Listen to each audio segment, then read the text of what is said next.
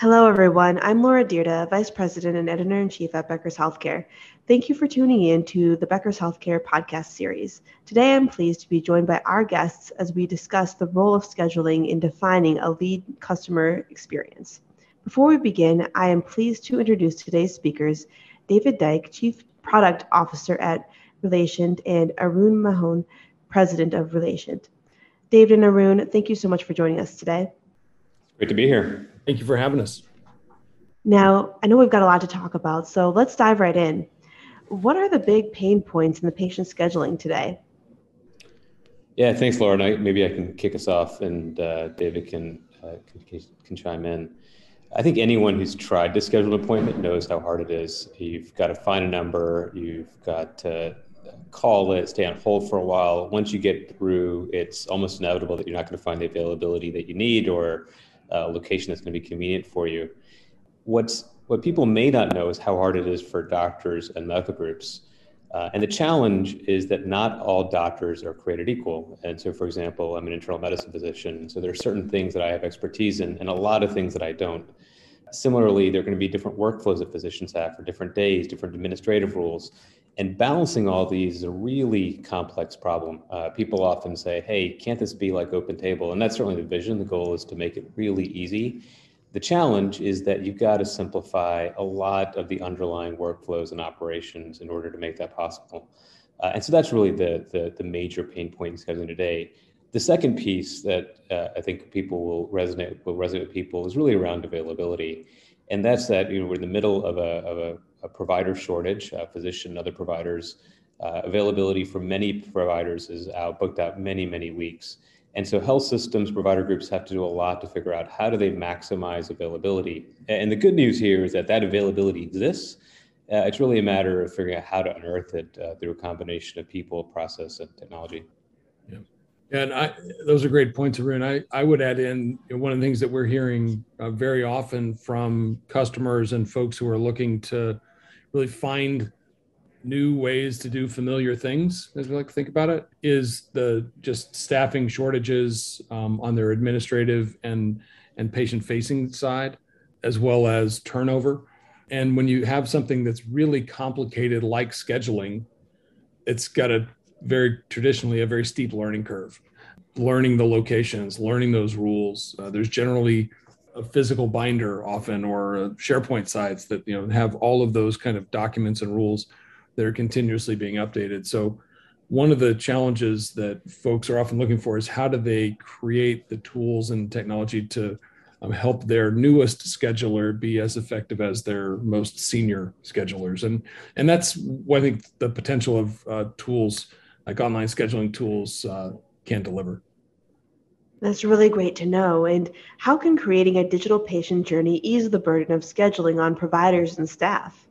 Yeah, I think the I'll, I'll take a stab at this one. The when you think about deploying an online scheduling solution, for example, um, that is makes a meaningful and positive impact right on providers and staff, meaning it's more efficient, it's more effective, it doesn't create more work than it avoids.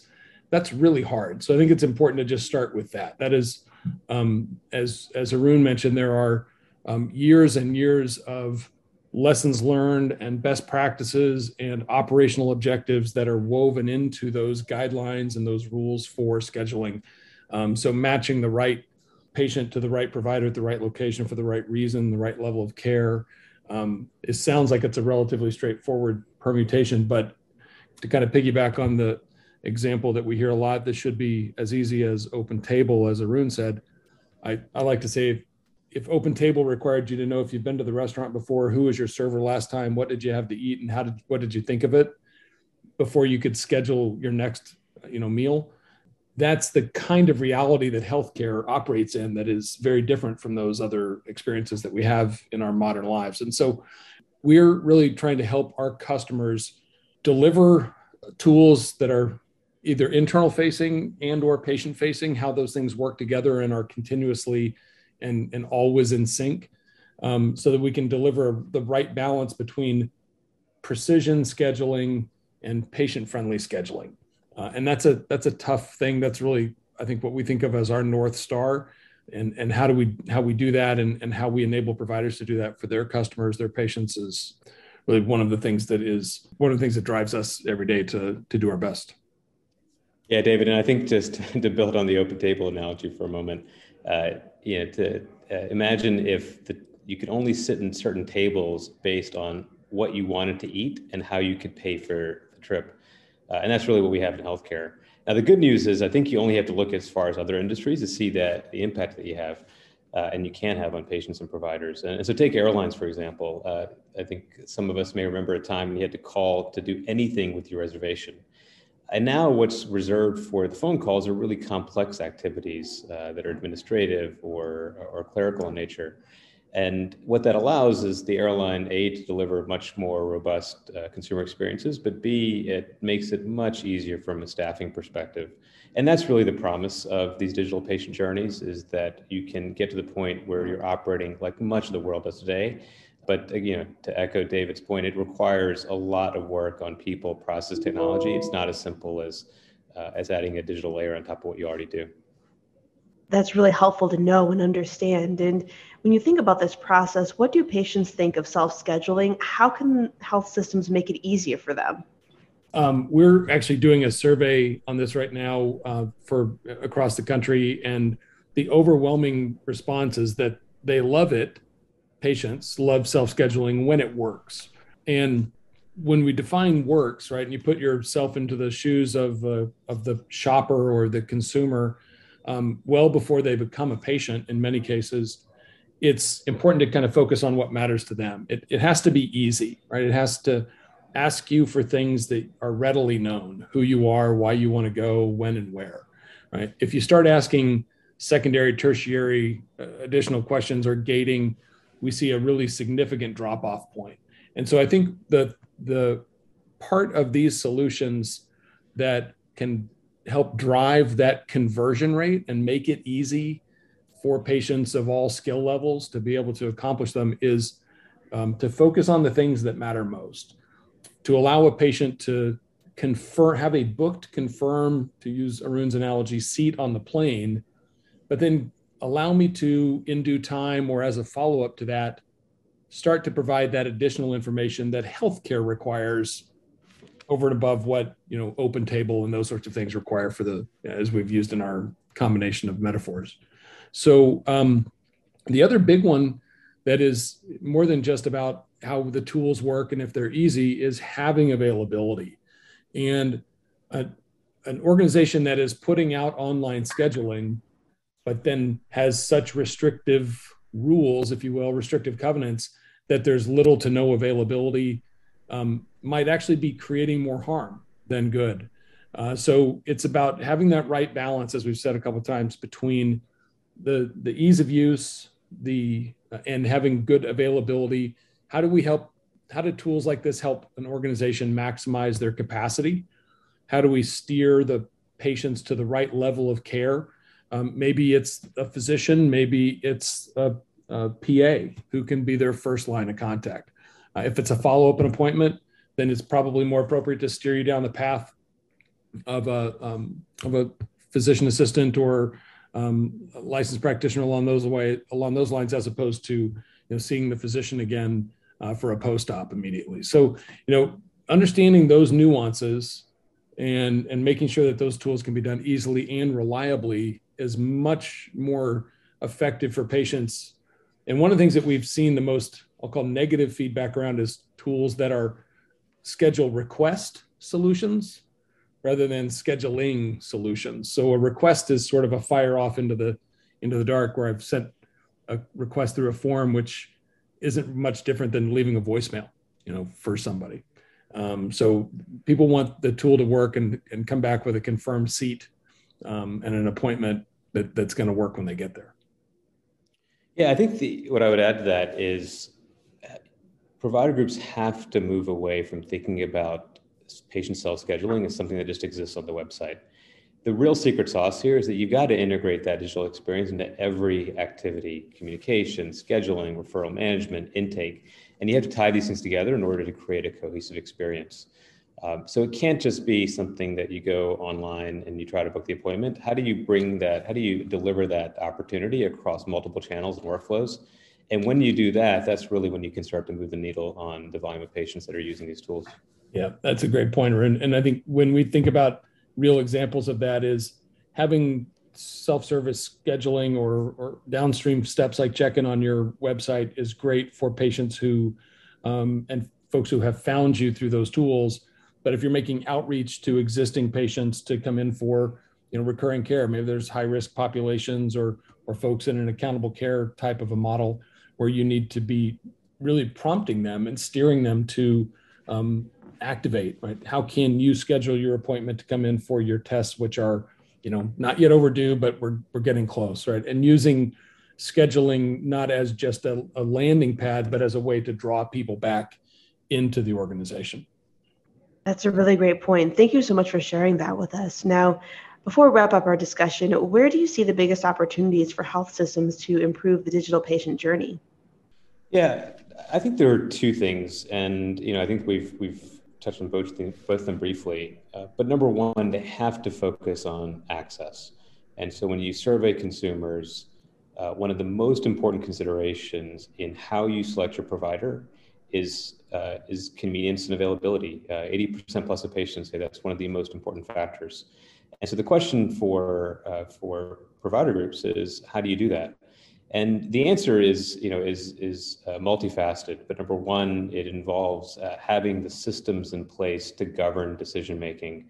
Number two, it involves things like changing how you manage templates uh, so that you're not uh, having overly restricted templates, but you're not having completely open templates where uh, any patient can book at any time. Uh, there's a balance here where you can actually serve, serve up really convenient availability for patients and at the same time give providers what they need in terms of their workflow uh, and ability to focus on things that they actually do.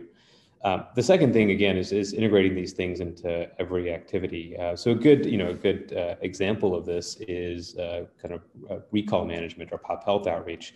Uh, historically, the way these have operated is if, let's say, you're due for, uh, you know, an annual visit, you might get an email or a text message from from a health system saying, "Hey, you're due for the service."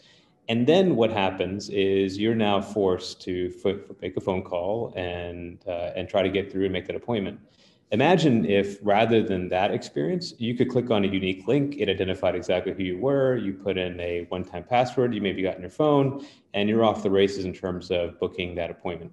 That's really kind of the, the opportunity here, uh, but it takes, it takes a lot of hard work, both in terms of governance and operations in order to get there. Um, and uh, it's, it's the kind of work that we get really excited about. Yeah, I think you hit on a couple of, of really great ones, Arun. the thing I might add to that is if you're not already looking at and thinking about online scheduling because you think it's too hard, too complicated, um, it's too impossible of a task to do you know, internally. How how could we ever expose our patients to this directly? Is to start smart, right? Start small, maybe. You know, think about um, is there a specific target you want to use? Maybe it's new patient, new visit, new appointment, right?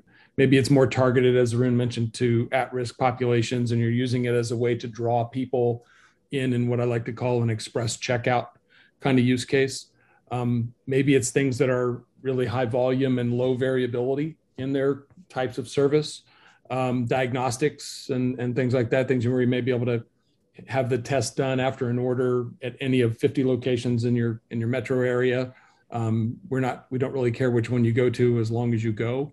Right? So I think really try to understand those use cases within the organization that would have high return.